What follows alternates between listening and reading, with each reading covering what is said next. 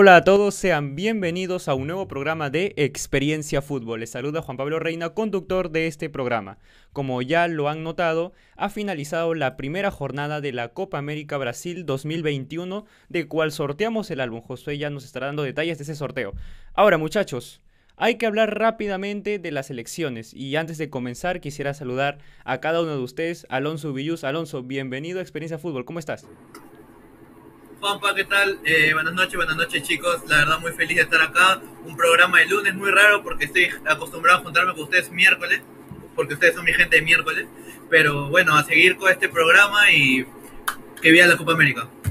Ojo, Santino Nicoletti, nuestro peruano que se va a nacionalizar boliviano. Santino, ¿cómo estás? Espero que tengas una buena noche. ¿Qué tal, Juan Pablo, Alonso, Josué? Es un gusto estar nuevamente con ustedes en este inicio, casi ya finalizando el día, ¿no?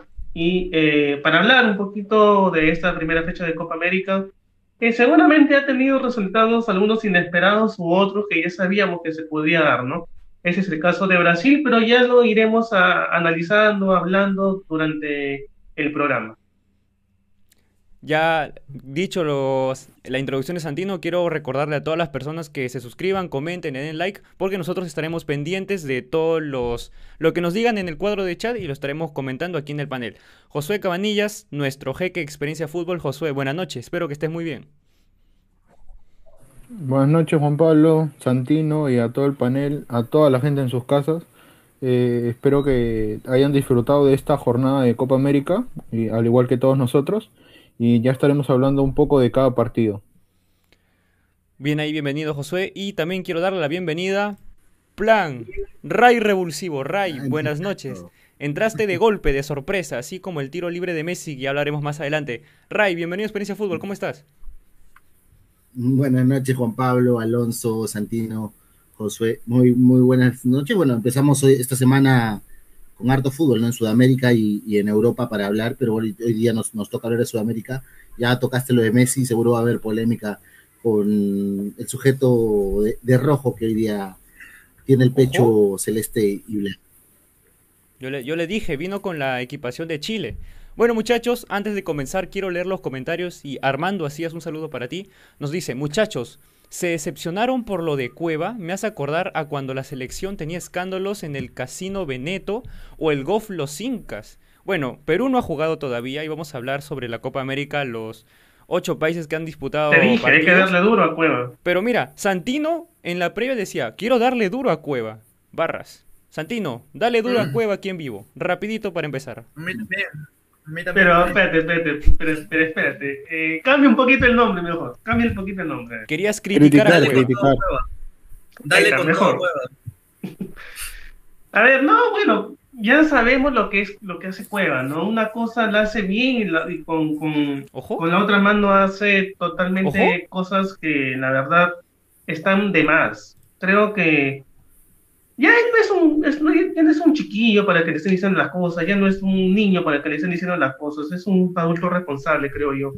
Eh, bueno, si que Gareca ha tomado esta decisión, por algo es, ¿no? Ahora, es un jugador, se supone que es un jugador profesional, y es que ya no tiene que estar haciendo las cosas tan eh, a la ligera, tomándose a la ligera. Creo que Cueva, y no solamente Cueva, muchachos, no, no sé si comparten conmigo la idea, pero Cueva y otros jugadores más que quizás no están en la selección, pero en su momento han estado y están militando en un equipo de aquí de fútbol nacional, han cometido los mismos errores y no se les ha eh, dado un castigo ejemplar. Bueno, hace poco ha sido lo de, también lo de Farfán y lo de Zambrano, que se han, encontrado ahí en, un club.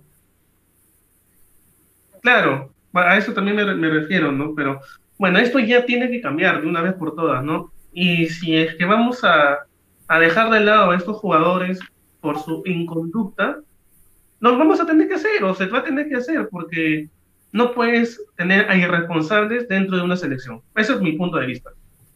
Sí, totalmente de acuerdo, Santino. Acá José Asiente, Ray también, Alonso se va. Pero estamos de acuerdo contigo, Santino. Mira, aquí Álvaro Saavedra, Mr. Polémica, un saludo para ti, dice, si saco 20 en comunicación comercial, Perú ganará la Copa América. Bueno, muchos éxitos para ti, Álvaro, en ese curso que es complicado. Muchos éxitos para ti. Y Armando dice, ojo, mira el panel, está muy bonito. Muchísimas gracias Armando, esta es la temática de la Copa América. Y bueno, lo estaremos teniendo en lo que dure ese torneo y ya con miras a la segunda temporada de Experiencia Fútbol. Dicho esto, muchachos. Álvaro, la Copa América no se, la, Copa América no se la va a llevar Perú. Acuérdate. Porque Alonso, yo quisiera, no se la lleva. Alonso es peruano. Bolivia se la va a llevar. Se la va a llevar Bolivia, dice La Copa es de Argentina. La Copa es de Argentina, papi. Ya hablaremos de eso, porque no hemos hecho predicciones, pero ya cuando estemos en fases de eliminatorias podemos dar estos pronósticos. Muchachos. Hicimos predicciones, hicimos una apuesta. Cada ah, uno apostó y lo que si consideras apuesta seria, lo validamos completamente. Muchachos, comencemos con el primer partido. Brasil 3, Venezuela 0. Dura goleada en la apertura de este nuevo campeonato. Josué Cabanillas, por favor, explícanos un poco sobre este partido. Ray, tú también, si quieres acotar un poco, también te vamos a escuchar.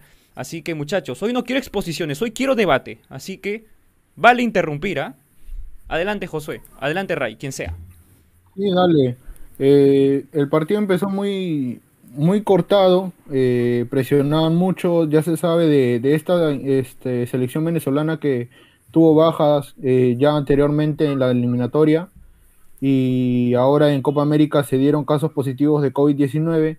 Entonces venía una selección Venezuela muy golpeada, exacto, 12 casos, en, en la que tienen que plantear un nuevo 11 inicial para enfrentar a un Brasil que está muy bien, tiene un presente muy bueno y Brasil repite otra vez el resultado de la edición 2019, sino que en este caso se da con eh, Venezuela. En el 2019 lo hizo con Bolivia. En la misma apertura, en, el mismo país, repite un 3 a 0 que es contundente, que es muy, muy cierto, que lo defiende con su juego, con sus goles, con la aparición muy buena de Neymar.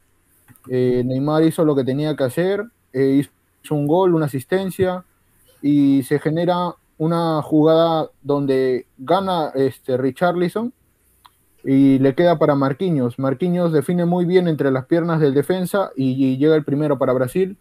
Acá podemos ver este, ocasiones de Brasil. La segunda se da de penal por parte de Neymar y en la tercera llegaría por parte de Gabriel Barbosa.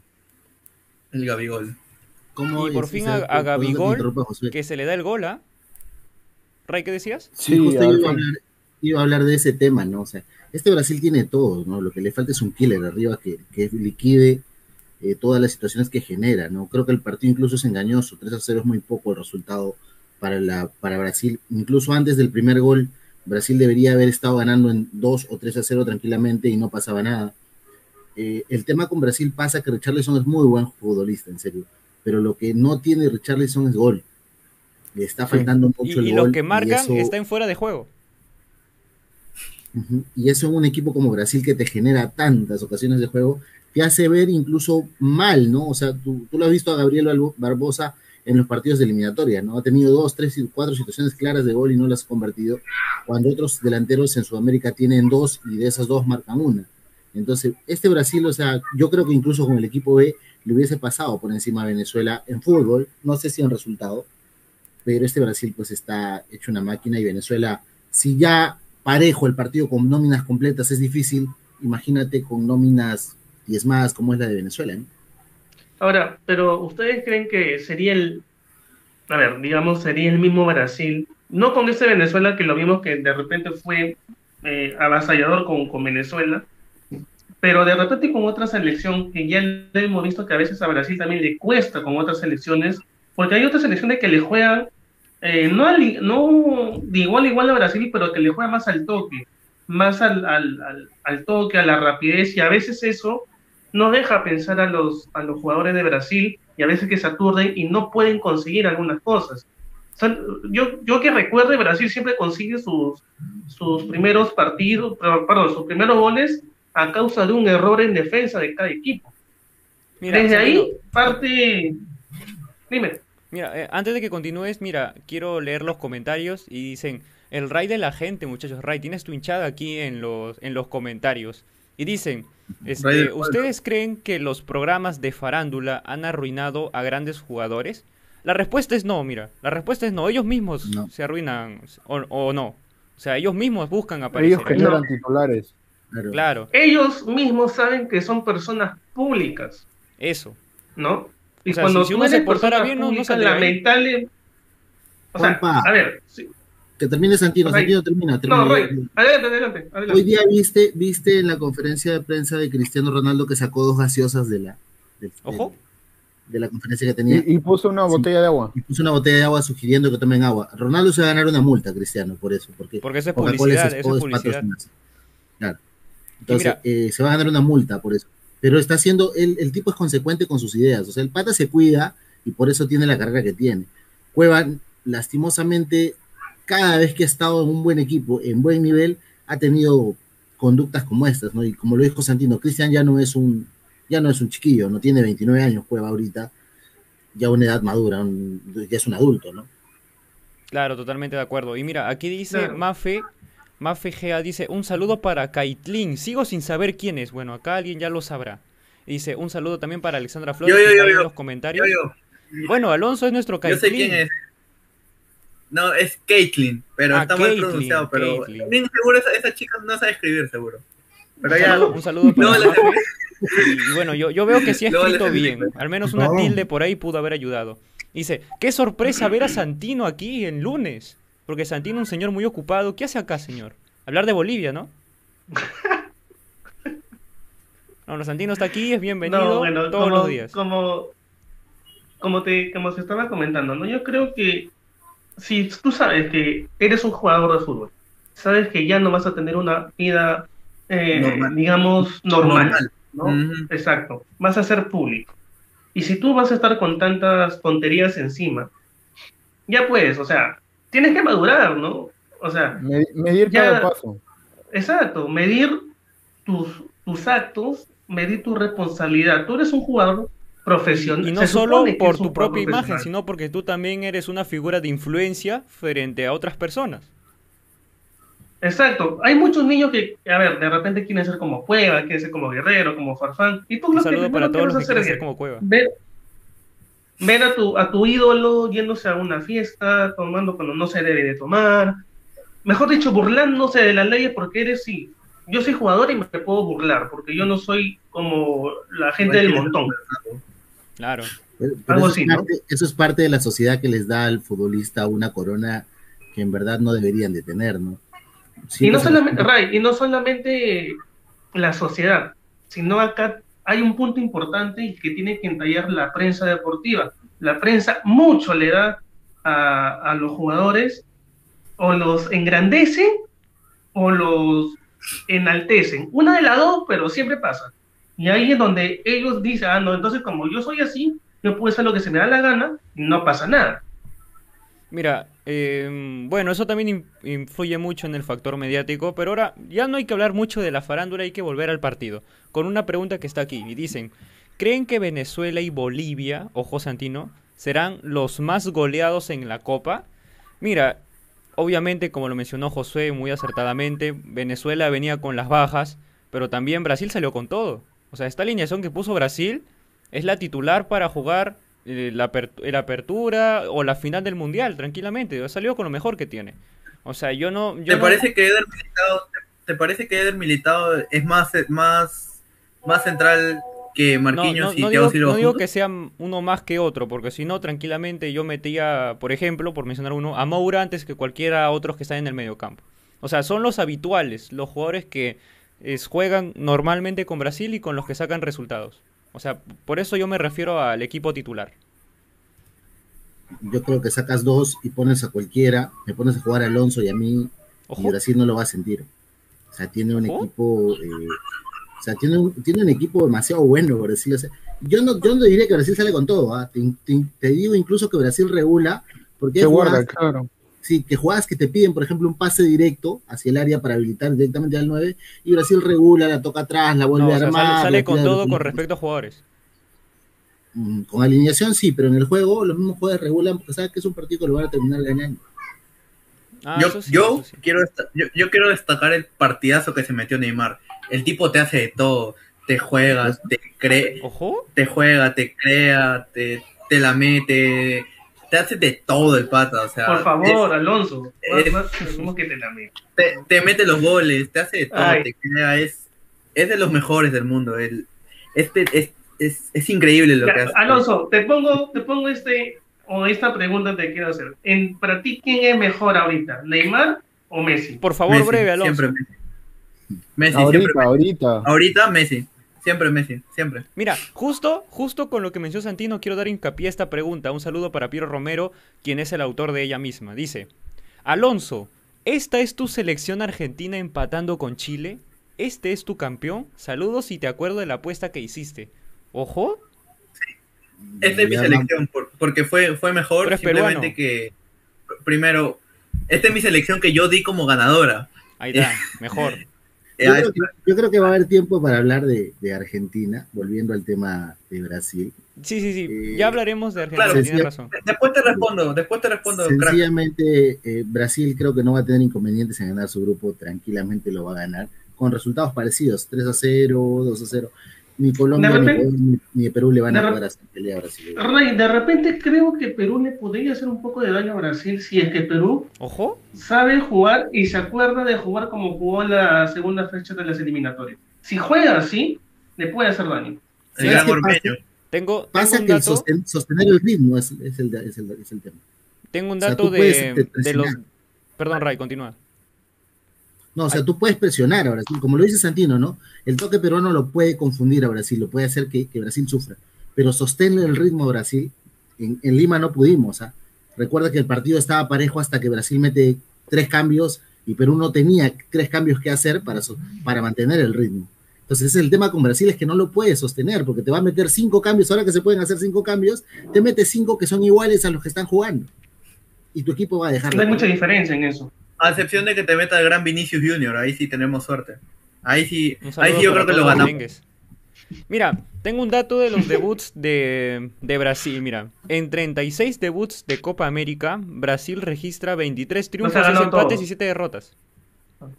Ojo. y también que cuando es anfitrión, Brasil de copas, siempre la gana. Esta es la Va- sexta. Hablamos de la de 2019, hablamos de la de 2019. Ojo. ¿Fue acá, justa? ¿Y acá ¿Fue no? justa? ¿Acá no hay esto? ¿O sí? Ahorita no, yo no lo he visto porque ha sido el primer partido. Pero contra Argentina no le robó, ¿no fue robo? ¿No te Bueno, parece ahí, robo? ahí sí fue- ahí sí hubo un poquito de robo, ¿ah? Un poquito, eso fue Un poquito, por Eso favor. es, como, mucho. es como es como decir Bascuñán que Bascuñán arbitró ese partido. Bascuñán se equivocó nada más, no fue robo entonces. Lo que le hicieron a Argentina fue, fue una vergüenza. Yo creo que no tanto como robo, sí hubo un error arbitral. Eso. Ojo, que no solo ha habido errores arbitrales para Brasil, ¿ah? Argentina los, los, ha tenido, los ha tenido a favor también. Entonces, ahora el tema del VAR, o sea, en Sudamérica el, el, el 2019 que hubo el tema de VAR, recién se está implementando y se está usando mal. Hoy se está usando mejor, creo. Ya estamos trabajando mejor con esa tecnología. Y cada vez más rápido, es lo cuestión cual de es adaptación. Es, cu- es cuestión de adaptación, pues, ¿no? Tienes algo nuevo, hasta que lo conoces bien, lo, lo aprendes a utilizar, te adaptas a eso, ya, ya puedes utilizarlo mejor. Aún no se utiliza al 100%, porque igual hay errores, hay fallos, como lo que pasó con Uruguay recientemente. Y así en todos los partidos, quizás una que otra acción, pero ya se está implementando, ya se está, ya los árbitros y los propios, los jueces de línea, los del VAR y los árbitros que están en campo ya, se- ya, ya se están adaptando más a- al VAR. Entonces, Yo le hago una pregunta al panel. ¿Quién puede eliminar a Brasil? Argentina. ¿Solo Argentina? ¿Quién puede eliminar a Brasil? Yo pienso que To- puede ser todas Argentina. pueden, todas pueden, pero una cosa es que tengan eh, no, menos probabilidad. No, pero sí. es que- Pero seamos sinceros, ¿tú crees que Uruguay ahorita como está, ahorita como está Uruguay, que no, No, no, ahorita no Uruguay puede- no. ahorita Uruguay no, Colombia ¿Quién tampoco le va a ganar. Pero no es Este, imposible. Pero- pero no es posibilidades. No, nada. No, ninguno. Mira, yo te digo, yo te digo, yo te digo algo. Yo de las últimas veces que he visto para Brasil, Bolivia. su nivel de Brasil, no, pero escúchame, pues. El nivel, el nivel de Brasil ha bajado un poco, ¿ah? No es que tampoco sea. Mira, mira, mira la ¿No? cara de Ray. Mira la cara de Ray. Ray, por favor, ¿qué pasa? no sea No, mal. Para mí, para mí ha bajado un poco. No es que No, tenga que bajar un partido montón, contra- pero ha bajado. Hermano, ¿no has visto el partido contra Venezuela entonces? Me estás diciendo que no lo has visto. Han llegado por todos lados. A- te han- le han llegado a Venezuela. Está bien. ¿Sabes por qué Pero- le han llegado a Venezuela? Porque Venezuela es, uno, es una selección que, como dice este Ray, puedes presionar un rato, después ya no presionas más. Pero hay selecciones que te presionan casi el primer bajas. tiempo como el segundo tiempo. 18 tiros. 18 tiros le ha hecho, le ha hecho Brasil a, a Venezuela, 18. 7 al arco, de los cuales 3 han sido gol. Yo creo que el que le puede ganar a Brasil por historia es Uruguay. Y en Brasil, Uruguay. Creo que es el único sudamericano el que le ha ganado a Brasil en, Brasil. Y que le ha hecho juego, que le ha hecho partido. ¿Quién? ¿Perú? Uruguay. Ah, Uruguay, es el único que por historia le ha ganado a Brasil en, su casa. Y ojo que ahora con Cavani, con Suárez, eh, cualquier cosa puede pasar. Los uruguayos ven una camiseta amarilla y se transforman, hermano. Sí, eso sí. Muchachos. Yo creo que Argentina también le puede ganar. Y, te digo algo, yo creo que Brasil no va a llegar a la final. bueno, si no hay esto. Yo, yo lo creo, yo, yo. Ray, dime algo. ¿Tú, 3D en experiencia de fútbol. Algo. algo. Ah, ah, ¿Tú te esperabas que en 2016 Brasil fuera eliminado por Perú?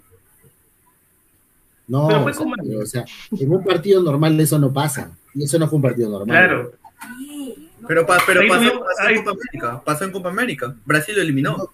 pero Perú lo eliminó, perdón. Pero es un partido atípico, con un gol inválido, ¿no? ¿Qué pasó en 2015? Alonso, ya en ese partido de Perú no hubo esto que tú dices.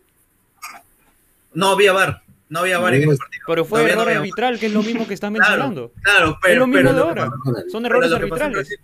no son robos. Robo. no son robos, son errores arbitrales. Hacer un gol con la mano no es robo. No, si es robo. Pero no había VAR. Pero no había VAR. Pero no, es que el tema es que no había VAR. Pero es que la palabra no es robo, la palabra es error arbitral.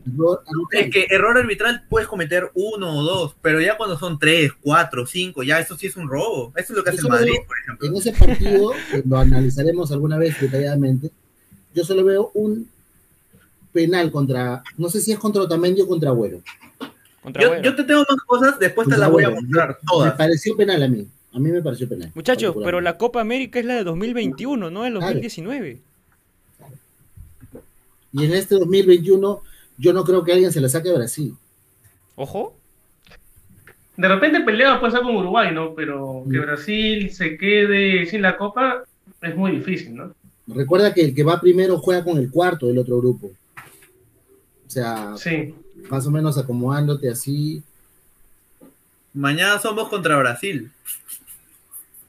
¿Mañana? El jueves. Mañana, el jueves, Perdón, el jueves, el jueves. Me... Estoy acostumbrado. Esa, pregunta de Brasil vamos a dejarla ahí porque, bueno, algunos, la medida respondió de que para, no. Para, claro, para en próximos programas desarrollarlo. Venezuela podrá pasar a segunda fase. ¿Ustedes creen que Venezuela pase? No, tiene 12, 12 jugadores de, con COVID, ya perdió 3-0, yo creo que los ánimos están... Mira, entre Venezuela y Bolivia, ¿ustedes quién cree que pueda pasar a la siguiente fase? Venezuela, Venezuela porque no está Martins. Venezuela. Venezuela, eh, Bolivia pierde mucho sin Martins. Ninguno va a pasar. Me la juego. Yo también creo que ninguno va a pasar. pero yo le veo mejor a Venezuela. Que no pasa ninguno. ¿Eh? Es más, o sea, si podemos hacer al final del programa un ranking de cómo pasan, en qué puesto pasan las elecciones. Puede ser, ¿ah? Buena idea. Muchachos, ya. Yo creo que Paraguay da la sorpresa. Yo creo que Paraguay da la sorpresa. Paraguay va a pasar sin ganar un partido, a puro empate va a pasar. Acuérdate. ya, ganó ya, ganó uno. Bueno, ya ganó uno, ya, pero ahora en adelante. No ahora en adelante. No se van a empatar los demás. Mira, acuérdate de mí, acuérdate de mí. Ya, muchachos, retomando los comentarios, aquí dicen, ¿quién creen que será los caballos negros en la Copa América. ¿A qué se refiere? Los caballos negros. O sea, la excepción, supongo. Las excepciones. La excepción. ¿Le está Ecuador, ¿ah? Ecuador, rápido cada uno. Para mí es Ecuador, la excepción. Para mí Perú. Ecuador también. Sí, pero es que de Ecuador yo no espero tanto como por ejemplo de Uruguay. Yo creo, que yo creo que Uruguay le puede ganar a Brasil como dice Ray, pero yo creo que igual Uruguay va a decepcionar. No sé si se llega a enfrentar a Brasil, pero creo que va a decepcionar. Ojo. José Ray, faltan ustedes. Decepción. Sería un equipo que no llegue, por ejemplo, si Argentina. Bolivia o Venezuela. Yo creo que Argentina no llega a la final. Ojo. Argentina, Argentina la gana. Argentina la gana. Yo, no, yo te digo yo, o sea, particularmente yo creo que Argentina no llega a la final. Va a morir con Colombia o con quien le toque en semifinales. Yo creo que para Ray Argentina, Josué. Yo creo que Chile. Ojo. Ya tenemos dos Ecuador, un Perú, Argentina y Chile. Y ya para cerrar el partido de Brasil definitivamente, quiero que cada uno responda rápidamente. ¿Cómo creen que nos vaya contra Brasil este jueves? Yo creo que perdemos, pero no por tanto. Yo pienso que Perú pierde por 4 a 1. Ojo. Con resultado te da Santino. Alonso, Ray, Josué. no, 5 a 1 como la, la, la Copa América pasada. Y ahí nos encontramos en la final y perdemos 3-1. no, pues Santino. Ya, pero Santino cree eso, está bien, válido, válido. Alonso, Ray, Josué. Pero le gana 0-1. No, mentira. Ojo. Como en el 2016. Eh, yo diría, Brasil en la cara no, en la cara no. Es que no le vamos a ganar. Ojo. ¿A quién vas a ya no tienes, ya no tienes a tu goleador tampoco. ¿Qué, vas a poner a Ormeño que te haga 5 goles a, Y ni siquiera Ormeño va a jugar, no va a jugar contra Brasil. 2-0 creo que es el resultado como Brasil le Desde, desde las tres últimas veces que hemos jugado, eh, le hemos marcado a Brasil, aunque sea un gol. Así que me iría por un 3-1, 4-1 que nos ganó. ¿No hemos perdido una vez? Ah, no, el 2-0 fue la, la cuarta no, vez. No, no, me refiero a marcarle a Brasil. Claro, claro, sí, sí. Es que hace cuatro partidos nos metió un 2-0 para las clasificatorias pasadas. Sí. Y ahora, muchachos, creo que esta pregunta está de más, así como diría Ray, pero la figura del encuentro para ustedes, Neymar. Neymar. Neymar, de lejos. Sí, Neymar. ¿Será? ¿Quién, está a 10 goles de empatar a pelea? Vinicius, Vinicius. Vinicius. Neymar, dice Ray, con su teclado roto. Todos con los superchats para comprarle un, teclado a Ray, por favor. Teclado color piel para Ray. Ojo. Dice, muchachos, ¿qué opinan sobre la llegada de Ormendeus, como le dicen en México, a Perú? ¿Será el nuevo Polo Guerrero? Rápidamente, muchachos. No, no, nunca, nunca lo será. Tiene cosas similares, a Pablo Guerrero, o sea, es uno de, de área neto. Ahora eh, son dos jugadores distintos, ¿no? Paolo a esa edad estaba jugando en Alemania, Hormigos no es titular en México, ¿no? hay niveles, creo que Paolo debe ser el mejor delantero que ha tenido Perú en 36 años. Entonces, compararlo ahorita con alguien que no jugó un solo partido, me parece imposible. No, lo puedes comparar. No, no se Rui Díaz. Un saludo para Raúl, con sus cuatro goles en la selección. Dicho Mejor esto, muchachos. va a ser Alex Valera, te lo digo desde ya. Ojo, Alex Valera, bueno, bueno. Ray, un delantero futuro. Mira, Rapadola tiene los 30, eh, Ormeño tiene 26. Un delantero a futuro de Perú rápidamente y, Constantino al final para ya acabar este, este bloque. Si está, en Cusco, José Rivera, eh, que está en Cusco, y, Alex Valera también me, gusta mucho Sur. Santino, tu delantero peruano de aquí a 20 años. 20 años, no está malo. No llega, llega. de acá 10, de acá 10. ¿Habrá nacido recién? Mal ver eso. Ya, de acá 10, de acá 10.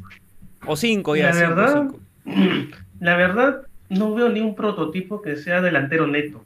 Yo ni uno. Que decir Mauricio Montes. No te pases. Pues. Nuestro Harry Kane. Marcelo Martins nacionalizado, dice. Ah, puede ser. nos analizamos peruano y que fue por acá. Bueno, ya antes de que sigan hablando piedras, pasemos al siguiente bloque, muchachos. Colombia 1, Ecuador 0, victoria de la selección cafetera. Pizarro. Pizarro, mira, ya está hablando piedras, mi amigo. Bueno, hablemos del partido entre Colombia y Ecuador. Eh, la selección colombiana que venía de ganarle a Perú, golearlo, empatar agónicamente contra la Argentina de Alonso. Y Ecuador que venía perdiendo dos partidos contra Brasil y Perú. Los dos, bueno, este Ecuador no sumó ni un punto, Ecuador sumó cuatro en las clasificatorias. Y bueno, ya sabíamos que Colombia tenía una baja que ya no sé si decirla importante, como lo es James Rodríguez, que ya se pronunció acerca de este no llamado a la selección colombiana, ya hablaremos de eso más adelante, pero quiero hablar un poco del juego ahora, muchachos. Colombia arranca con una formación habitual, un sistema habitual, pero con jugadores distintos, porque no arrancó Zapata ni Muriel, la dupla que tanto daño nos hizo, la dupla del Atalanta, y pusieron otros dos jugadores que también jugaron muy bien eh, para mí en ese partido. Y bueno, en Ecuador fue titular eh, Gonzalo Plata, un jugador joven que tiene cositas de Mbappé.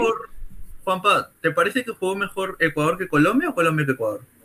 Ya hablaré de eso. Para mí hay tramos en el partido, porque, o sea, Colombia empezó dominando, claramente. No claramente, o sea, empezó un poco mejor, pero de ahí con el paso del tiempo, después del gol, Ecuador empezó a reaccionar y al final termina con más posesión que los colombianos. Termina con más posesión, más pases, más remates incluso. Claro, o sea, Colombia empezó bien, pero el rendimiento fue en declive y ahí Ecuador tomó la, batuta del, partido con la intención de buscar el empate. Valencia. Valencia también vuelve, eh, no jugó Mena, fue suplente, ingresó después en el segundo tiempo, jugador importantísimo en Ecuador.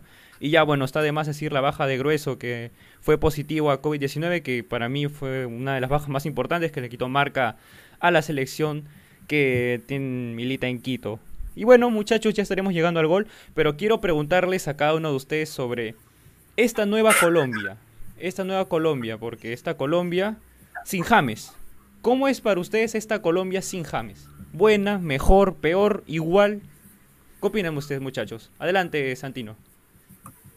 ¿Eh? Ah, yo, ah, perdón. Este. Mm, creo, no sé, pero creo que le falta un poco el, la proyección de, de, James, ¿no? Bueno, a ver, siempre en cada selección va a haber una persona o un jugador que siempre haga el, la, la diferencia, ¿no? O el, que es, el distinto. Creo que James en Colombia, eh, creo que James en Colombia siempre va a ser el distinto.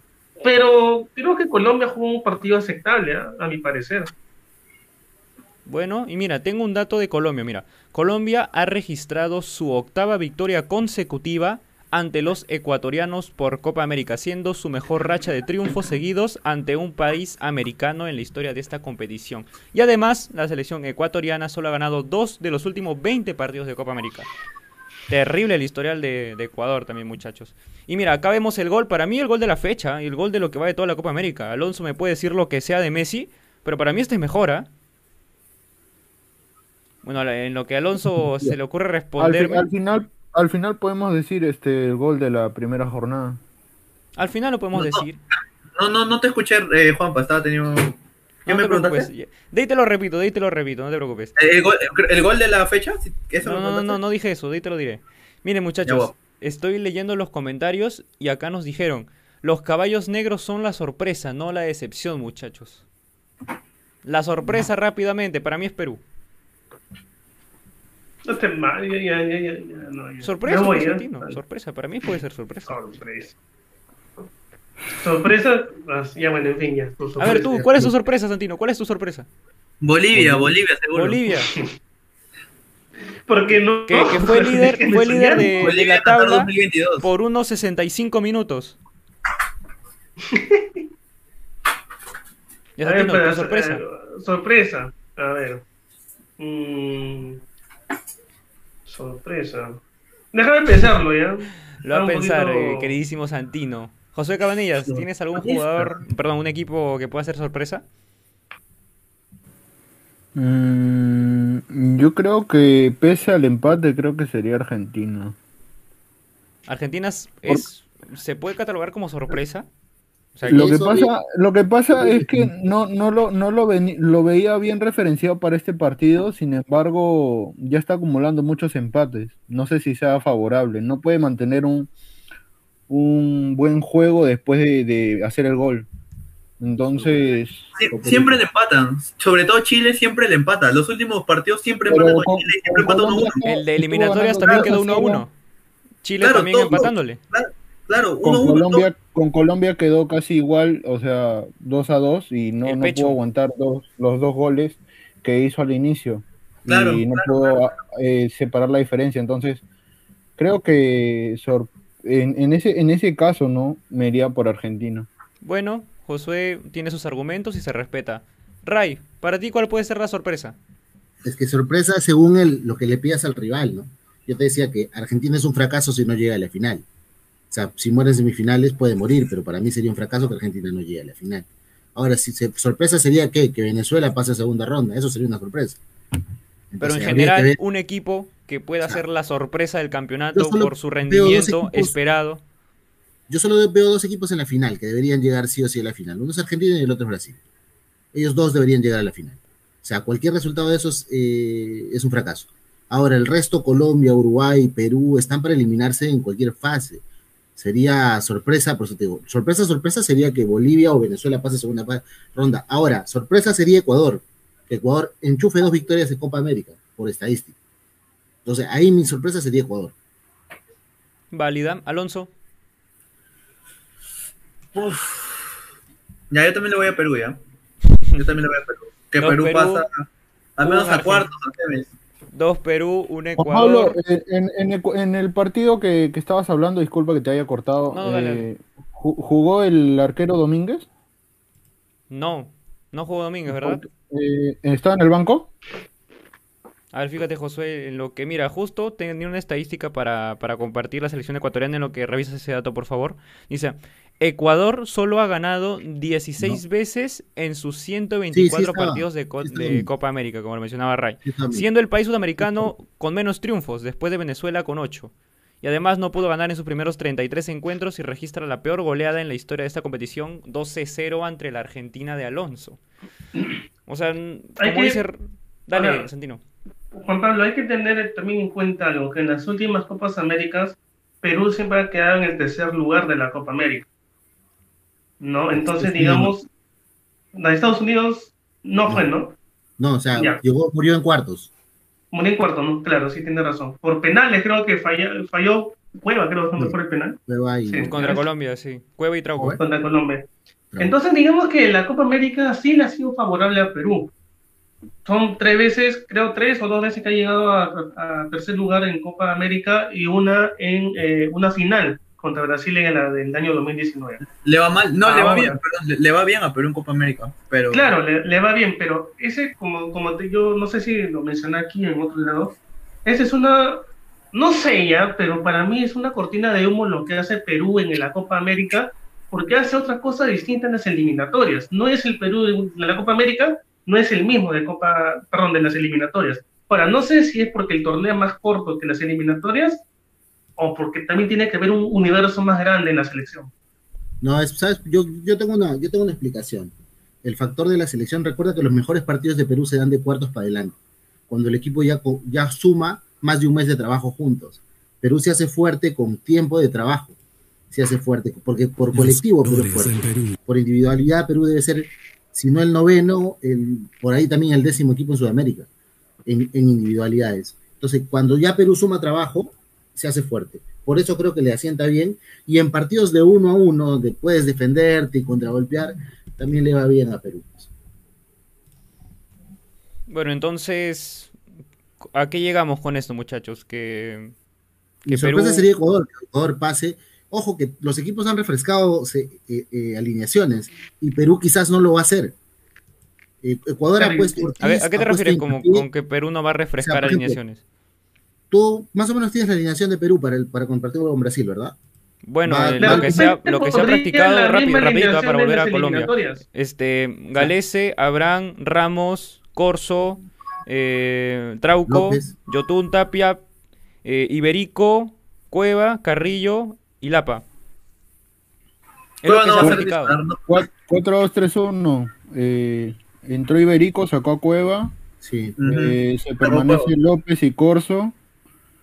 Eh, pero y, más o menos, y, de ahí todo se repite. Pero es más o menos el mismo equipo que va a jugar eliminatoria. En cambio, por ejemplo, el tema de Ecuador, Ecuador Taportiz jugó hincapié, un chico de 19 años de central. Excelente partido hincapié, muy bueno, el ecuatoriano, muy buen partido hace muy buen partido. Digo, las elecciones, y Colombia has visto, ha cambiado los dos delanteros, jugó Borja y jugó Santos Borré. O sea, los equipos están ampliando su universo de jugadores. No sé si Gareca claro, Creo que para eso se ha hecho esta Copa América. Entonces, para que los, objetivos, los objetivos de los técnicos se van a. Argentina no, Argentina ha puesto casi el mismo equipo que ah, tiene. Argentina y Brasil, su objetivo es ganarla. Los demás equipos, sí. probar jugadores. Ese es el tema, por ahí pasa. Entonces, Mira, por eso te digo que. Dale. No, termina tu idea, termina tu idea. O sea, te digo, por ejemplo, hay que ver qué idea tiene el técnico, qué idea tiene Gareca. Nosotros estamos pensando en que va a ir a ampliar el universo de jugadores, pero si ves la alineación, no está haciendo eso. En cambio, Colombia sí. Colombia está probando dos delanteros por ahora y no tenga Muriel de Zapata. Ecuador está probando otras defensas. pero creo que, lo, que haciendo, lo, que está haciendo Gareca para mí es, es tener la misma base que tienen las eliminatorias, pero haciendo algunos ajustes en la parte de la, de la, delantera y quizás en la parte defensiva, porque creo que lo demás es prácticamente lo mismo que en, eliminatoria. O sea, yo estoy un poco de acuerdo con, con lo que dijo Ray y Santino, o sea, un poco de cada uno, porque, o sea, está bien, Gareca en la lista ha dejado fuera nombres que son habituales titulares, Guerrero, Ruiz Díaz, Zambrano, Advíncula, porque se ha ido a jugar el ascenso, aquí no por lesión, un ejemplo, pero, o sea, Gareca, obviamente, esta copa, él quiere probar jugadores como lo hizo en, el, en ese año 2016, pero tampoco va a cambiar todo el equipo. No va a cambiar todo, o sea, jugará con un equipo que ya se conoce, que ya tiene estrategia química, y a los nuevos jugadores, Ormeño, Iberico, Peña quizá, se van a ir acoplando poco a poco, o sea, no va a lanzar todo de golpe, será un proceso que va a tener una velocidad lenta. Pero López. Juanpa, yo me voy a salir del tema, pero yo sé que me vas a regresar al toque al mismo tema. Pero no sería mejor para Gareca consolidar los centrales, que ha sido un drama de Perú en eliminatoria. Ah, claro, claro, o sea, lo defensivo es lo que tenemos que cambiar y mejorar. Bueno, ya regresé al tema. bueno, o sea, está bien, pero mira, de hecho ya está cambiando ya. O sea, Abraham lo mantiene porque es el mejor central zurdo que tenemos. Pero ha pasado por ahí Zambrano, ha pasado Santa María, ahora está Ramos. O sea, está buscando todavía esa dupla. No es que no lo mantenga. Los jugadores pueden ser los que ya conocemos, pero en el 11 titular son distintos. A ver cuál le funciona. Yo, yo, esperaría, yo esperaba que Areca consolide dos centrales por edades, por ejemplo, Araujo con, o Santa María con Abraham, o Araujo con Abraham. Es que Araujo no lo pone, no lo pone Araujo, y Araujo tiene un gran nivel y no lo usa simplemente porque él tiene más preferencia por Ramos, y Ramos ya es un central que no es tan joven como Araujo, tiene experiencia, pero no está en un gran nivel como por ejemplo... ¿No será porque quiere un líder ahí? Sí, es por voz de mando, netamente es por eso. Sí. Y o sea, Abraham líder, Traugo tampoco, Advíncula quizá, pero en los centrales, alguien que dirija Kermen, no veo a alguien más que Ramos ¿ah? actualmente. Ramos es el que tiene la batuta ahí. Mira, aquí hay un comentario, mira, de Alexandre Villegas, un saludo para ti. Dice, el enemigo más grande de Perú es su mentalidad. En Copa América Perú da todo porque sabe que son pocos partidos y un corto tiempo. ¿Qué opinan de este comentario, muchachos? Yo creo que se ajusta más a ese campeonato, como te dije. Cuando los jugadores suman tiempo de trabajo, entienden mejor la idea del técnico. En cambio, los otros equipos normalmente son, para jugar eliminatorias son selección, o sea, seleccionadores, porque seleccionas y armas el once y los mandas. En Copa América tienes tiempo de trabajo, ya es como, es como, como un club, ¿no? Que, puedes trabajar, pulir cosas. Por eso se acomoda mejor de cuartos para adelante. Porque siempre se come una goleada, pero en grupos. ¿ah? Hay un partido malo que hace Perú en grupos. este, muchachos, creo que no sé si Perú es una de las únicas selecciones que mantiene todavía su técnico, me parece, ¿no? Tavares. Esa Tavares, Gareca. Solo Tavares y, bueno, y Tite, ¿no? Tite. Eh, los tres. Y eso que se habló de que se podía ir. Pero, pero desde 2016. Ah, no, obvio. en 16 sacamos a Dunga. Exacto. Bueno, eh, Gareca y Tavares. Es el proceso largo que tiene Perú por los buenos resultados y por lo que se espera de sí, y, se, y mira, y se supone que por ser procesos largos y por ser procesos que ya se conocen, tendríamos que partir o darle la, el, a ver, darles el, la opción de que también Uruguay y Perú puedan hacer, puedan ser protagonistas porque se supone que ya vienen con un trabajo de atrás, un trabajo de, de Tavares un trabajo de, Gareca. Pasadas Copas Américas, las eliminatorias pasadas, estas eliminatorias y ahora nuevamente esta Copa América. Se supondría que en el papel tendríamos que decir Uruguay y Perú podrían ser grandes candidatos de pasar a la siguiente fase de la Copa América por tener estos dos entrenadores que tienen un proceso largo. Mira, quiero acotar algo chiquitito ya para cerrar el bloque de Perú y de Colombia. Y si alguien quiere agregar algo después de mí, bienvenido, pero breve, por favor, para, para avanzar con los demás. Mira, el la diferencia entre Perú y Uruguay es que Perú tiene que hacer cambios porque los pocos jugadores que tiene que rinden, la edad los mata. Pero en cambio en Uruguay tiene jugadores de edad, pero cuando esos jugadores se van, entran otros buenos que también cumplen y más jóvenes.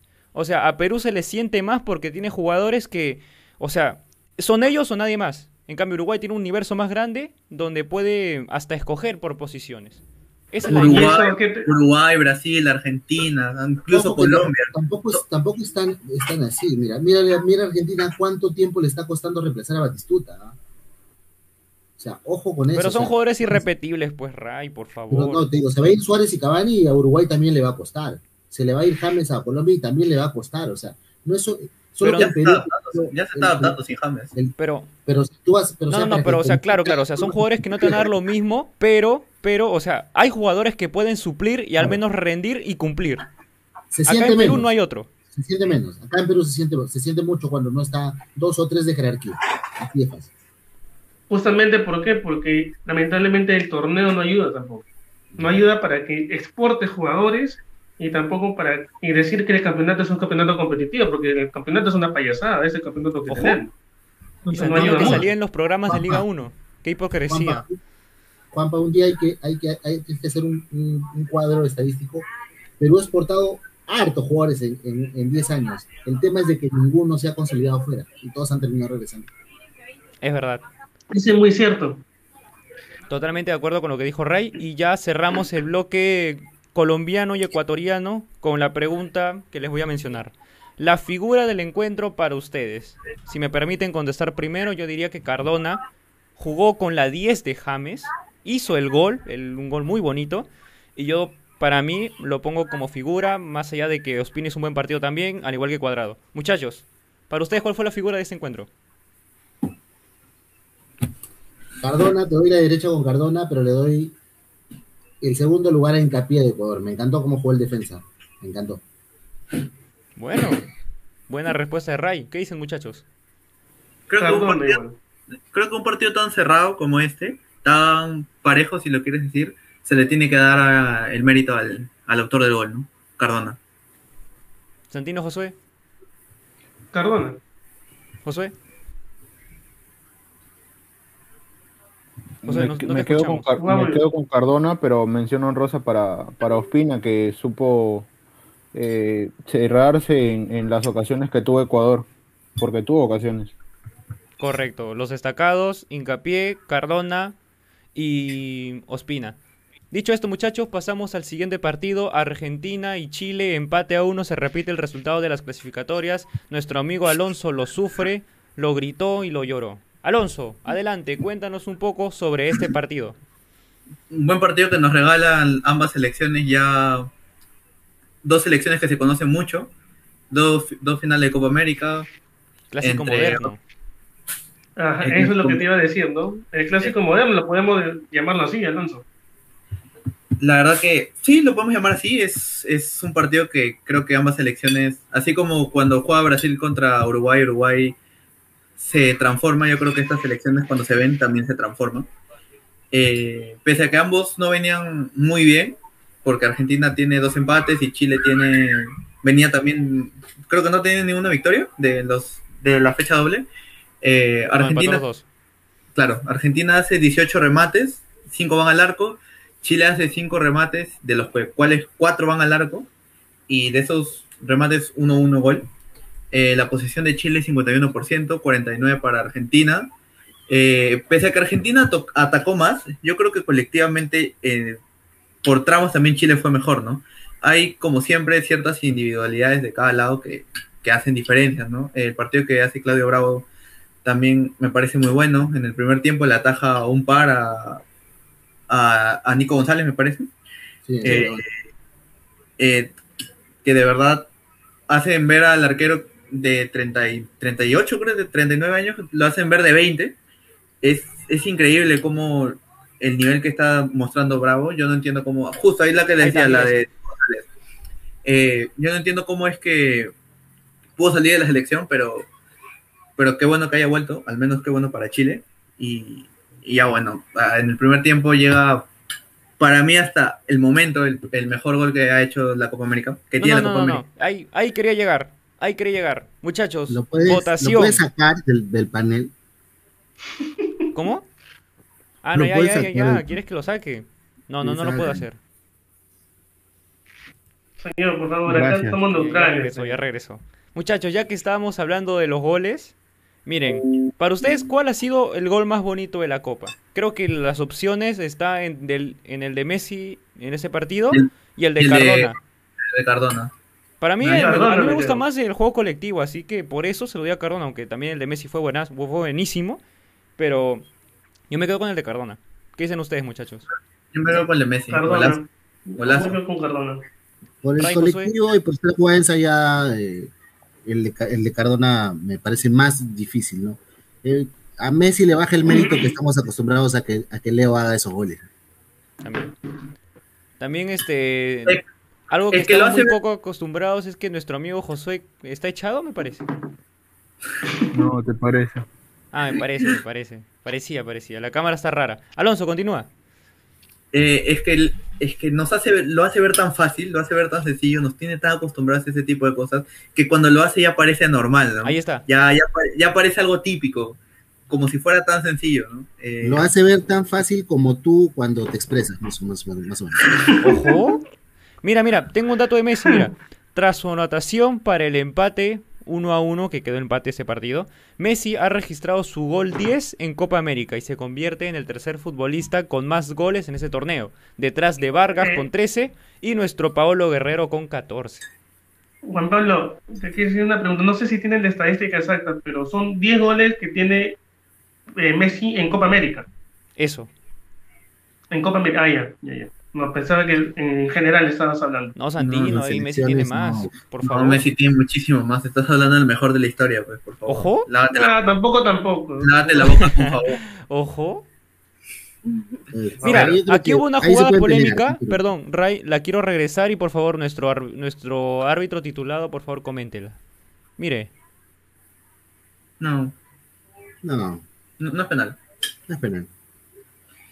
Incluso yo que quería que, gane, que, quería que gane Argentina no, no es penal, o sea, Vidal salta, y, pero salta de espaldas, y su mano es ya es un salto natural, no, él no puede saltar así, no, vas, no saltas así, ni saltas así, tienes que saltar y el movimiento desde los brazos los abres para, para impulsarte, y es por eso que a Vidal le da la mano, pero por la parte de atrás, no es una mano así, es una mano... Bueno, de hecho, o sea, el contacto de la mano se da por la fricción de los jugadores en el aire también. O sea, ¿Tarjeta Vidal porque no supo saber saltar? No, o sea, como hay un choque, hay un contacto físico en el aire que es normal, natural del fútbol. El jugador eh, en forma involuntaria y no sacando ventaja termina chocándole la mano. No hay penal de ninguna forma. Había Roldán, muy buen arbitraje Roldán. Miren muchachos, acá en los comentarios nos dicen, ¿cuándo hablarán de la gran, buenísima, inigualable Copa Bicentenario y de la Eurocopa? ¿Qué opinan de lo de la U y Alianza? Que se fueron contra equipos de segunda división. perdón, antes de que comenten, antes de que comenten, quiero hacerte una pregunta, amigo. Tenemos una agenda apretada, experiencia de fútbol sale dos veces por semana. ¿Qué ah, quieres ver? ¿Copa América y Eurocopa? ¿O Copa Bicentenario y Liga 1? Se los dejo a ustedes. Y Liga Femenina. O Liga la Liga Femenina es buenísima también, así, pero o sea, no desmeritamos a ninguna competición. No, buena, no, no, verla. Pero no, o sea, no, no desmeritamos, pero consideramos que esto ahora es lo más llamativo. Eh, no, no solamente se, se nos va, se, se, fueron Alianza y la U, también se fue San Martín, ojo. San Martín también se va. Y Alianza Universidad. Se fue Alianza, la U, Alianza Universidad, San Martín, Huancayo. Eh, ¿Quién más? No sé, pero. Melgar. que, que, que, deje de pasar el video para comentar esto, para que no se. Aquí Vargas hace su gol 13. A uno de Guerrero está. Claro, eh, penal que le cometen a Chile, eh, lo patea eh, Arturo Vidal, lo tapa Martínez, el rebote le da en el palo y le cae a Eduardo Vargas. Bueno, Eduardo Vargas la busca porque ese ya es olfato goleador y la empuja y pone el 1-1 porque Vidal no llegaba. Vidal a, eso no llegaba. Ya, ya, Vidal ya, ya, tiene sus añitos, ya está tío. No llegaba. Pero, Alonso, y venía a recuperarse de, para buscar COVID. Final, para buscar ese penal también, ¿no? Él, él, busca el penal, prácticamente busca un contacto donde sabe que lo van a tocar. Y yo lo he dicho, ¿no? Otamendi es un invento del fútbol, hermano. Si Otamendi llegó a jugar eh, fútbol en el City, yo, no entiendo por qué yo no he llegado a jugar en la selección. Sigo sin entender. Yo, yo, no, yo no lo hubiera llamado. Yo, yo mil veces llamo a Foyt antes que a él. Yo lo hubiera llamado a Foyt antes que a él. Foyt juega Incluso, lateral a veces. La, la, salida de Foyt fue muy sonada en, la, en, en eh, el país. Quizás me estoy olvidando un nombre. Hay un, hay un central en, en el, Atalanta, que ahorita no me acuerdo, que va con Romero. Romero. No, al costado de Romero. Espera, espérate. No me acuerdo ahorita el nombre del central. ¿Argentino? Espérate, espérate. Déjame que me acuerdo y te digo, porque... Creo, que no hay otro argentino, ¿ah? O no sé, creo que no tengo el dato. Ray, que es nuestro, nuestro experto en Serie A, ahí nos lo va a confirmar más adelante. Sí, este, este, el Cuti Romero juega con alguien, este... No, no sé, se me fue, se me fue, se me no, fue. paga con alguien, con tal que no se entere su mujer, todo está bien. Ojo. Ray Bars. Bueno, muchachos, mira, hay algo que no hemos mencionado. Fueron los, los titularatos de las elecciones. Acá jugó Nico González y no jugó Di María, como en el partido anterior, en, clasificatorias. Y acá, dura baja de la selección chilena, la de Alexis Sánchez. O sea, Alexis Sánchez, que es uno de los goleadores de la selección, jugó Palacios en su lugar, volvió Vidal, como ya lo mencionábamos. Y bueno, muchachos, ¿ustedes creen que ah. quizá con un Di María o con un Alexis Sánchez en cancha pudo haber cambiado el resultado? No, son jugadores. Di María jugó. Sí, pero no fue titular, no fue titular. Jugó Di María, jugó el Kun Agüero. Pero no fueron titulares. O sea, esa fue la más destacada. Eh, ah, Palomino, sí, Palomino. Yo hubiera tampoco, me parece muy bueno, ¿ah? No, a mí tampoco, pero yo digo que lo hubiera llamado antes que a Otamendi. Yo, Hay mil centrales antes que Otamendi en Argentina. Sí. Llama, al cojo de la esquina lo llamaba antes que Otamendi. No seas mal. Creo que Ray está de acuerdo Palomino, Palomino de 31 años. ¿Crees que, que la edad le iba a jugar a favor? Otamendi tiene 33, creo. que son dos añitos. 3, 4 ya. Pero es que el tema por Otamendi pasa de que el tipo lo único bueno que tiene es cabecear, va muy bien arriba. Pero después el resto pega, hace faltas torpes, no sale jugando, es lento. Y el tipo por campeonato tiene dos a tres rojas eh, por campeonato. Entonces no es un tipo... Su convocatoria es por juego aéreo más que nada. Su convocatoria es porque es ya jugador antiguo y lo llaman, así como... me parece que es porque es porque es un pesado de camerino, algo así. Algo, algo casi similar a lo de Ramos. No sé si similar a lo de Ramos, pero el tema pasa porque en verdad Argentina ha pasado de tener tan buenos centrales a tener centrales muy malos. le hacen gol a Argentina siempre. Colombia le hizo dos, Chile le ha metido dos en, dos partidos. O sea, y ojo, no jugó hoy día Alexis Sánchez, que no es un detalle menor en Chile, es el goleador histórico chileno. O sea, Alexis Sánchez es un tipo que juega, que hace goles, que habilita, que hace que Vargas juegue mejor. O sea, hoy creo que si alguien tenía ventaja en el partido de hoy día era Argentina sobre Chile. Pero fíjate, la selección chilena es un nuevo entrenador, mucha expectativa, por algunos, algunos no tanto, porque algunos no tenían mucha fe en esa selección. Y va sacando tres empates en lo que ha dirigido Lazarte. O sea, puede jugar bien, puede tener un buen sistema, una buena idea, buenos jugadores, pero al final el resultado no se le está dando.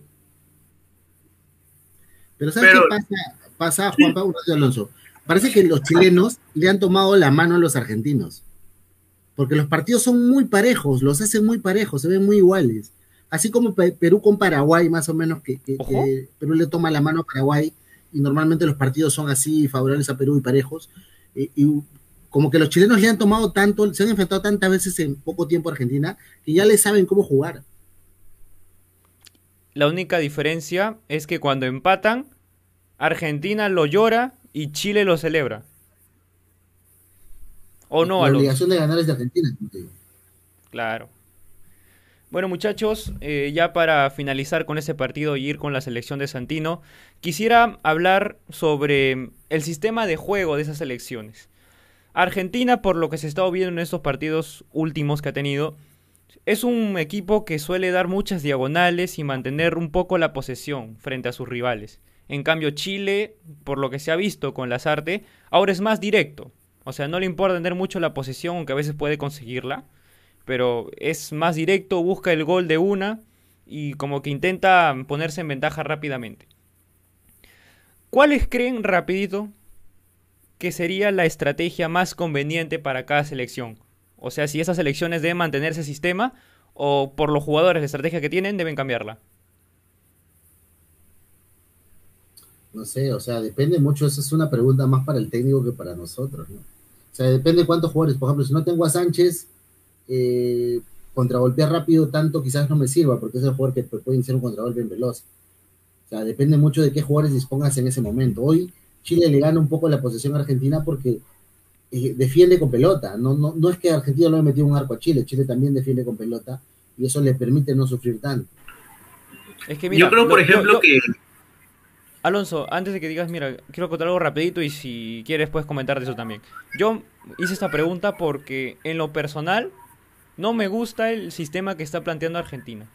Porque Argentina con tan buenos jugadores, tan buenos pasadores como lo tiene con Messi o con los Chelsea, se, eh, se basa mucho en el juego individual de vez en cuando, no siempre de vez en cuando. O sea, difícilmente puedes ver una Argentina tocando, tocando, tocando, tocando hasta filtrar un pase.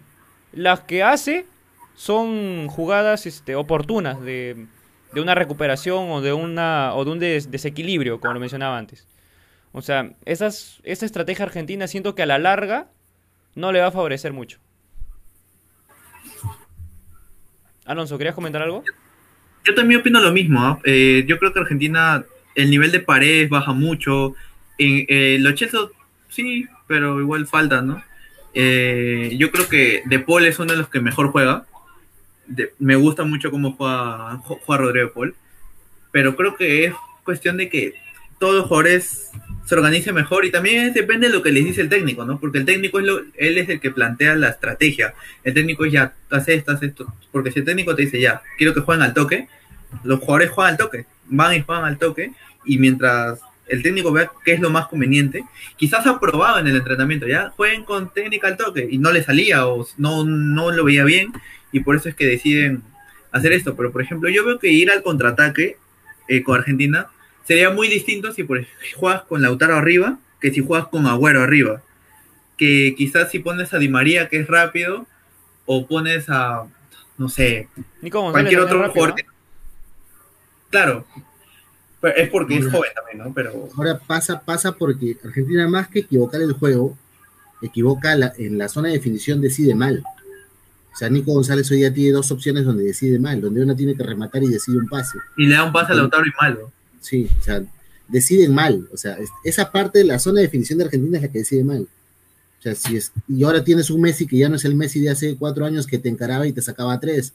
Hoy Messi intentó seis o siete regates, de los cuales ganó dos y perdió cinco. O sea, no es el jugador que te va a abrir un partido, es cierto. Leos te define el partido con un tiro libre, tocándote arma o en un remate te puede ganar el partido. Pero no tiene esa explosión del jugador de hace cuatro años. Claro, es parte de la edad, ¿no? Es parte, de, la edad. Los jugadores ya lo van perdiendo para Eso a Argentina le permitía que jugadores tengan espacios, pero hoy no lo puede generar Messi solo. Entonces, cuando los jugadores tienen la capacidad de decisión en zona de ataque, ahí decide mal Argentina. Todos en ataque deciden mal, excepto Leo.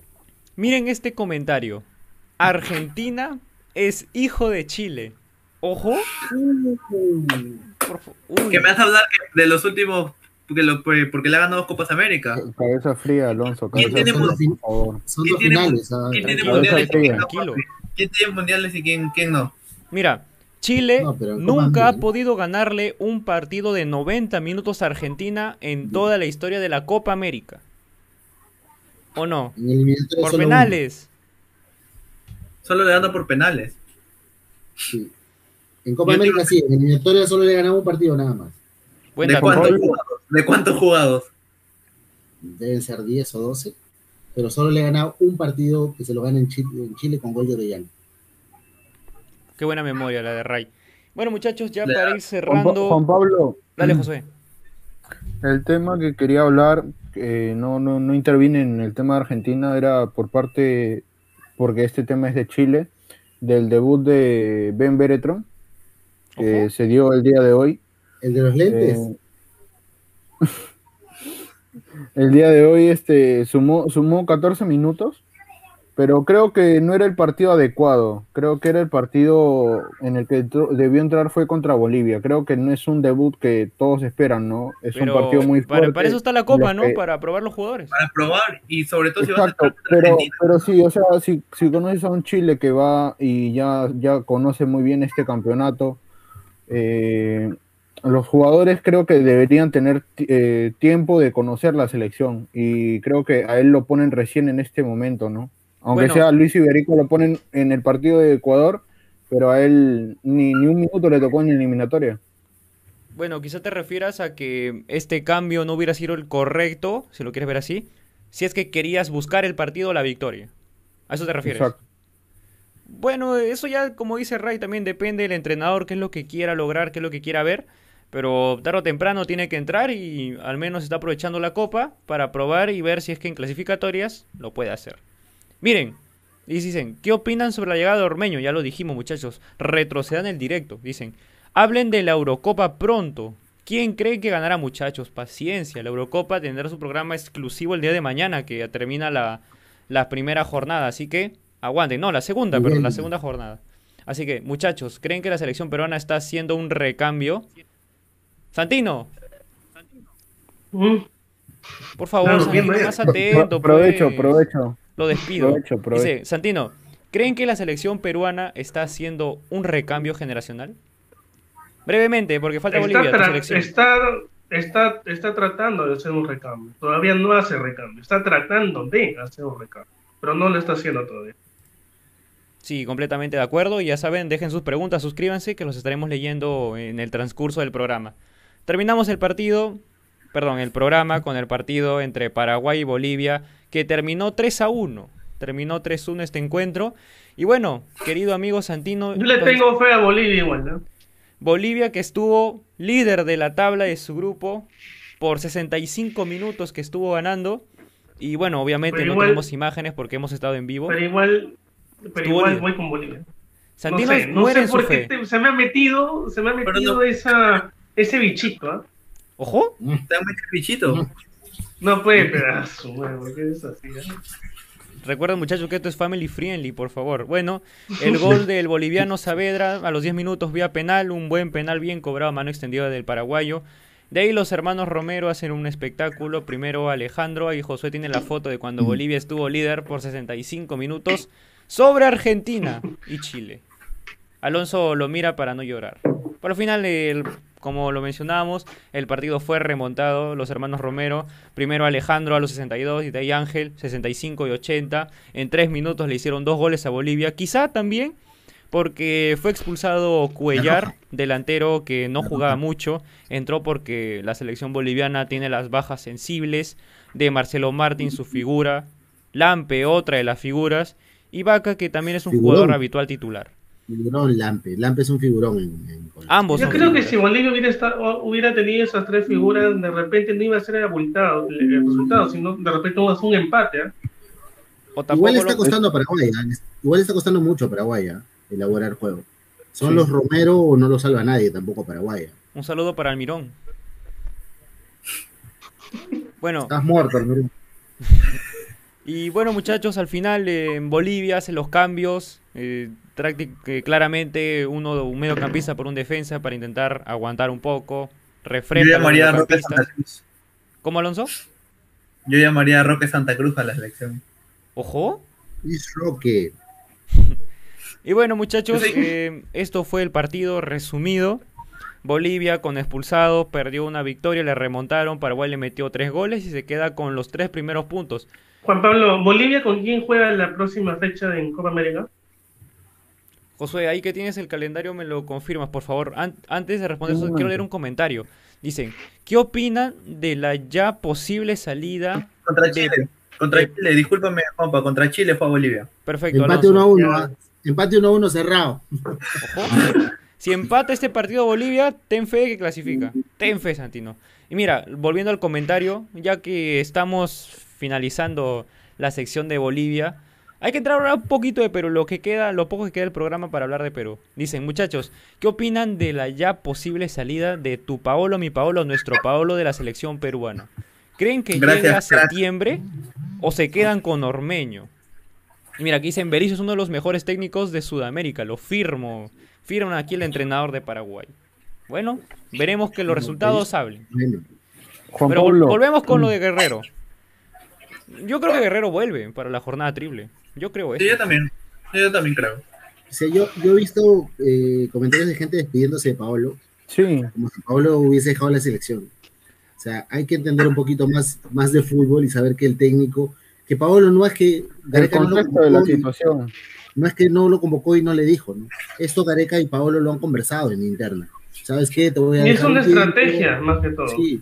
No, y, y, eso es un, y Paolo no es un jugador que tú lo puedas sacarle una lista de convocatoria y no hables con el primero, es el capitán de tu equipo. Un saludo para James. el, entrenador y el jugador se juntan, se juntan para hablar. Y más Gareca con Paolo que tienen una relación larga, el tiempo de... Muy larga. En el caso de, Rueda con...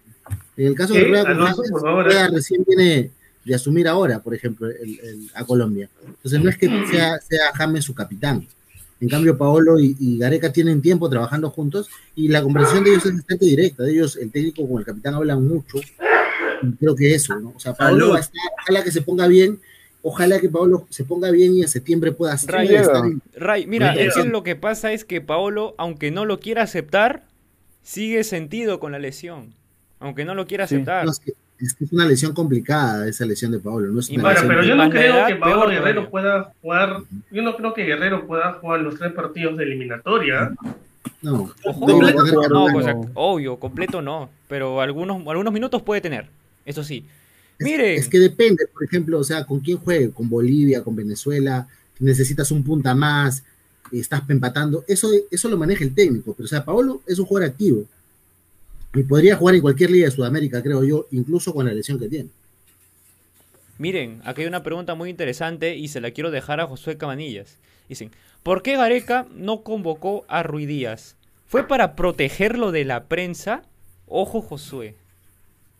No, o sea, yo en esto teníamos, ese día, eh, un día antes de que salga la lista, eh, todos hablábamos, ¿no? Eh, ¿Llevará a Ormeño? ¿No lo llevará? ¿A quién saca? Y todos apuntábamos a que debería sacar a Rui Díaz. No porque, no porque sea un mal jugador o, no, no rinda bien o... No, no rinde bien, esa es la verdad, no rinde bien. la, cosa es que hablamos en, sí de que ya cumplió su ciclo en la selección, por así decirlo, y, no, no, sabíamos en qué momento eh, sacar a Rui Díaz. Un momento, Alonso. No sabíamos en qué momento sacar a Rui Díaz. Eh, no, sí sabíamos, sí sabíamos, señor Josué. lo que pasa es que Gareca no lo hacía. Exacto, no sabíamos con, quién cambiarlo. ¿Cómo que no? ¿Cómo que no, José? tenías a Ormeño hace tiempo, tenías a Valera hace tiempo, a la Padula hace tiempo. Lo que pasa es que Gareca no lo va a sacar a Ruiz Díaz. Y si Gareca saca a Ruiz Díaz, tiene que sacar a alguien más. Yo creo que por eso también. ¿Por qué sacar a Ruiz Díaz sacas a alguien más? ¿Por qué sacar a alguien más? Ormeño, Ormeño recién, o sea, ahora. Claro, pero Ruiz es hace mucho tiempo. Ruiz ha vivido en la pero ¿por qué crees que lo, ¿por qué crees que lo ha sacado en sí?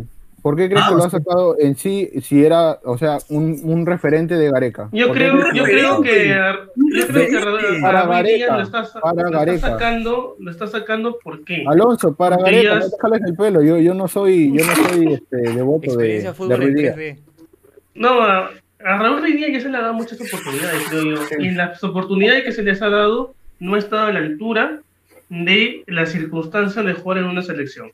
Creo que ya Raúl Reyes ya está pasando por el momento de decir chao a la selección. Creo yo. Pero es que hay varios en ataque que ahorita no le ha servido. O sea, hay varios jugadores que no, han dado Reina, Polo, eh, Ruiz Díaz. Son varios jugadores que en ataque no le han servido. O sea, que hay que ser francos, hay, una, hay, un, hay, un, hay un problema con los centrales de selección. Paolo ha eclipsado tanto el rendimiento de los demás y ha sido tan insustituible que ese era el mínimo que uno le pedía al, jugador que entraba por Paolo. Y Díaz no es Paolo Guerrero, nunca lo va a hacer, es un excelente jugador de club, pero no, pero no en la selección. No para la selección, exacto. Alonso, Ruiz Díaz, ni siquiera ha tenido un buen ciclo en la selección. Todo el tiempo que está, metió cuatro goles. ¿Qué clase de delantero es ese? Ruiz Díaz nunca estuvo para la selección. Tuvo un momento en el que estuvo en buen nivel con equipo y ahorita también hace un tiempo está en buen nivel con equipo, pero no es para la selección, no va con el estilo de juego de la selección, porque la selección juega con un 9 arriba. Ruiz Díaz es como un delantero que necesita un acompañante. Ya, Ruiz Díaz no juega así y Ruiz en la selección nunca ha sido bueno. Ha metido cuatro goles, nunca ha sido bueno. Alonso, ¿crees, ¿crees que la permanencia de Ruiz Díaz se dio por ese gol que hace en el empate con, con Venezuela? No sé si se hace por eso, no sé si se hace por eso. No sé si se hace por eso, pero si se hiciera por eso, está viviendo de un gol de mano desde hace cinco años, porque Ruiz Díaz no rinde en selección. Alonso, Alonso, Alonso, tranquilo, hermano, tranquilo, no va a volver. ya pasó. Ya de acá, cuando salga la lista para septiembre, Guerrero no esté bien, Ormeños o La Padula se lesionen y vuelva Ruidías a la lista, voy a poner este quedo en el programa. Yo llamaría al Gaby Costa, al Gaby Costa lo llamo antes que Pero no es nueve, no es nueve.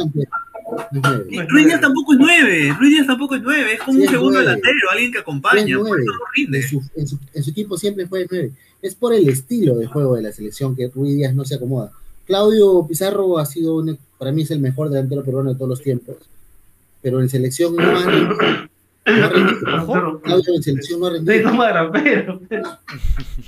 O sea, Claudio no ha rendido en selección, o sea, hay que ser franco. Claudio es el mejor delantero peruano, pero no ha rendido en selección. No se ha acomodado el juego. Moreno Martín rinde Claudio. Sí, Claudio. Moreno Martín rinde más. En selección. Y miren, antes de continuar con este bonito debate, miren, ¿qué opinan de la lista de Gareca? Hay que responderlo rápidamente, si me permiten.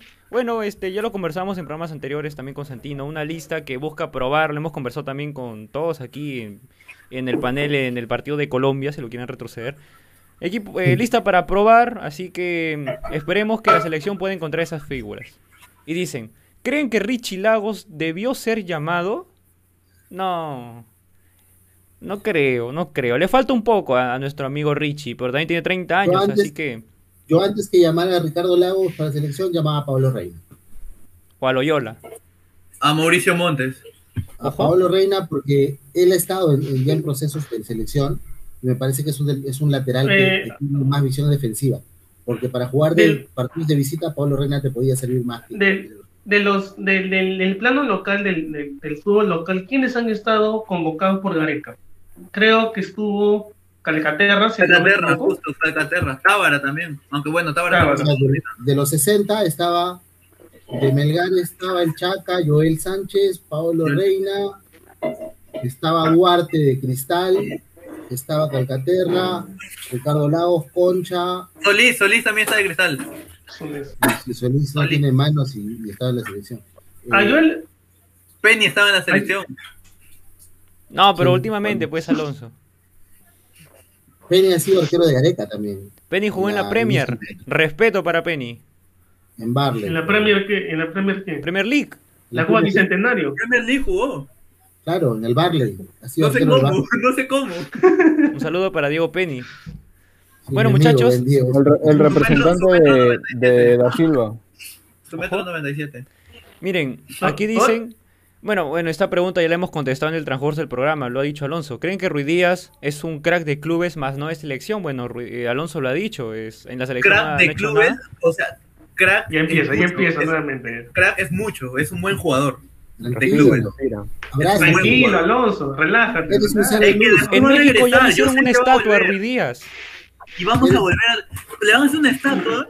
Si le hacen una, estatua sería por salvarlos del descenso a un equipo, por un gol Vive de, vive de goles, nada más, de uno o dos goles. no vive de juego. Alonso, yo no soy de, Díaz, pero hay que reconocerle algo. Mira, el de Chile rindió, en Morelia rindió y en Estados Unidos rinde. Está rindiendo, sí. El tipo juega bien en el club que está. Normalmente juega bien en el club que está. Y ese es el requisito para que te llamen a la selección. Precisamente, pero yo, yo, lo que voy es que una cosa es ser un buen jugador y otra cosa es ser un crack. Ya, un crack es mucho para él, ¿entiendes? Ya, Alonso, para ti, ¿quién, para ti, acá, del fútbol eh, peruano, o mejor dicho, oh. de lo que. No, no, muy aparte de Messi, que yo sé que lo ama Alonso a Messi, eh, del fútbol peruano. y de lo que están, de los que militan en el extranjero, para ti, ¿quién es un crack y es un buen futbolista? Crack es Pablo Guerrero. Por, por historia, por todo lo que ha hecho, él es un crack. Un buen jugador. La Padula. Ah, no, pues la Padula no me va a salir con la Padula. No te ¿La Padula no es un buen jugador? Sí, es un buen jugador. Uf, un buen jugador es que. Ah, es que mira, es que, es que perdón, es que Alonso capaz lo está comparando con el rendimiento que te puede dar eh, Luis Suárez. No, no seas malo, güey. No vas a, a lo mejor nueve de la década no lo vas a comparar con Ruiz Díaz. ¿Ojo? No seas malo. No, pero pasa por cuestiones también de tema. Por ejemplo, hoy creo que Carrillo es más desequilibrante en Perú de lo que es Di María en Argentina. Concuerdo, ¿ah? Y el vínculo. En selección. Me voy, me voy. Hace rato era. Y con la despedida de Alonso hemos llegado al final del programa, muchachos. Ya habrá más tiempo para hablar de la selección. Quiero agradecer a todas las personas que han estado conectándose, comentando, dando su like, suscribiéndose. Y mira, antes de pasar a despedir a cada uno, Quiero rescatar este comentario. Dice, Alonso Villus es el nuevo Gonzalo Núñez de Experiencia Fútbol. Bueno, ya le han puesto su chapa aquí a nuestro amigo Alonso. Y Nuestro Armando. amigo Armando. Sonríe. Armando, te llevo mi corazón. No, no, no. Silvio Valencia sería mejor. Respeta. ¿A quién dice? A, Messi. A la Padula. A la Padula. Respeten a Penny como en la Premier. Y miren, alguien también que debemos respetar es André Carrillo, ya que lo mencionaron. hoy cumple 30 años. El gran Johan Fano. El gran Johan Fano. Un crack. No, con ese golazo que se mandó en esas eliminatorias, olvídense. Vive de eso, Fauno. Un saludo para yo. Con los de Vargas, con los de Vargas. ¿Me dejas despedir? Gracias. Mira, eh, como mencionaba, ya que Ray habló de Carrillo, hoy su cumpleaños número 30. Es uno de los pocos jugadores, solo hay cinco creo, si no sé qué, sí, solo hay cinco, que han marcado en eliminatorias, Copa América y Mundial. Respeto para Carrillo, por favor, muchachos. Bueno, muchachos. Entonces, Carrillo es crack. Él sí es un crack, sí, él sí es un crack. Carrillo es un crack. Pero no más a decir que Ruiz es un crack, güey. Y no fueron ustedes, fue el del comentario. Discúlpame, amigo, pero ¿cómo vas a decir que Ruiz es un crack? Ha venido en la U, ha venido en la U. Ojo, un saludo para todos los cremas. Ya, ese comentario es muy fuerte ya. Quiero... Sí, ya, corta, corta. Sácalo, por favor, sácalo. Producción, saquen a Alonso. Bueno, quiero pasar a despedir a cada uno de ustedes, muchachos, darle las gracias por estar aquí conmigo en una noche más en Experiencia Fútbol. Quisiera empezar despidiendo a nuestro peruano nacionalizado boliviano Santino Nicoletti. Espero que le hayas pasado bien el día de hoy. Ah, era, era para mí, a mí me que era de broma. Si digo boliviano, eres tú, Santino. no, muchachos, gracias. Gracias a ustedes nuevamente por estar aquí, por haber hablado un poquito de la, de la Copa Bicentenario, de, la Copa América. Y nada, pues vamos a esperar a ver lo que sucede con, la, con el debut de Perú, aunque Ojalá que pueda ser una, buena participación, ¿no? Y un buen, un buen papel y un buen partido ante Brasil. Ojalá. Si no, bueno, apoyar nomás. Recuerden, muchachos, que mañana vamos a estar de nuevo en vivo para hablar ahora de la Eurocopa. José Cabanillas, nuestro jeque aquí en Experiencia Fútbol, espero que le hayas pasado bien y que hayas opinado, debatido, te hayas divertido con nosotros, José. Sí, eh, gracias muchachos por un programa más. Eh, gracias a la gente que nos acompañó en el directo. Y espero que en, la selección peruana se repita el bailecito de Yotun en algún gol. Ojo, alguien que también va a bailar es Alonso, si es que no cumple su apuesta. Alonso, espero que la hayas pasado bien y no hayas renegado tanto. No, no, no estoy renegando, no, estoy tranquilo. Arriba, crack. Arriba, crack. tranquilo, Gonzalo, tranquilo. Creo que estoy tranquilo, crack, pero... crack va a ser su cabeza después de que digan que Messi no es crack.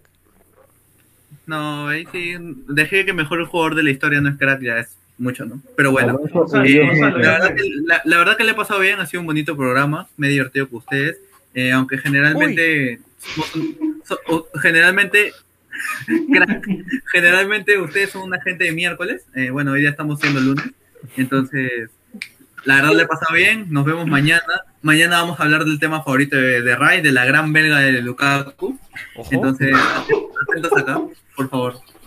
La gran selección belga, muchachos, para los que no hayan escuchado bien. señor, señor Juan Pablo, señor Juan Pablo, sácalo, ya sácalo. Como, como De Bruyne está lesionado, Hazard está lesionado, ahora es la gran belga de Lukaku. Bueno, Hazard está regresando, ¿no? pero es la gran belga de Lukaku. Y también marcó su gol. miren, muchachos, aquí hay un comentario rápidamente, lo quiero responder. Dice, ¿qué opina de que la Padula vaya a Empoli?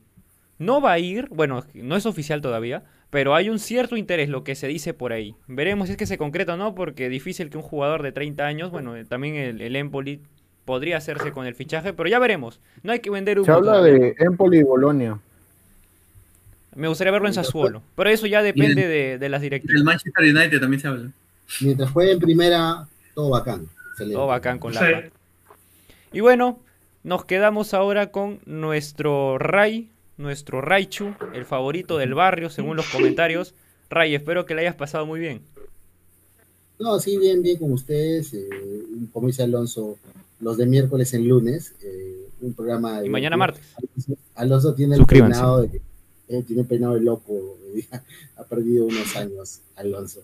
Bueno chicos, excelente programa y mañana esperar lo de, lo, solo los partidos que nos quedan, Francia, Alemania, y creo que espero un buen partido ahí. plato fuerte, plato fuerte de Eurocopa. Ojalá que sea un buen partido. Mañana juega el Bicho. Sí, mañana también Portugal, ¿no? mañana juega tu crack. Buen partido. Hasta, hasta, Mi crack hasta, mañana, Hasta mañana, cracks. El mío juega mañana. Ah, por, por, cierto, este, a toda la gente que nos está viendo, el equipo del Víncula jugó ayer. Lamentablemente, el Rayo Vallecano perdió contra Girona. Ahora falta el segundo partido que lo va a, que lo va a jugar. Eh, o sea, por la pura se fue, por la pura dejó la selección entonces. Falta... Me, estaba olvidando, de algo. Un saludo para Diego Alonso Penny Valdés, hermano. Cuando estés sentado en Home Play, no le hagas caso. Tú joven la premio. y... Un saludo para para Julio César Uribe cuando vengas acá a tomar una copita.